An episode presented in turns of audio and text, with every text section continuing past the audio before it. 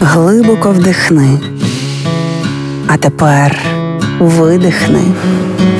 Ти знаєш, що ти відчуваєш, а ми знаємо, чому. Програма Є мозок. Другий сезон. Поради від психологів, як не зламати мозок об війну. Проєкт створено за підтримки програми партнерства у галузі масмедіа в Україні UMPP.